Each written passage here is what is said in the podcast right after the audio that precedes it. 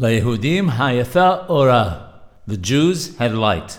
What is the light that's referred to here? It's the Torah, as it says in Mishle, Kiner muswa with Torah or. For a candle is a commandment, and the Torah is light.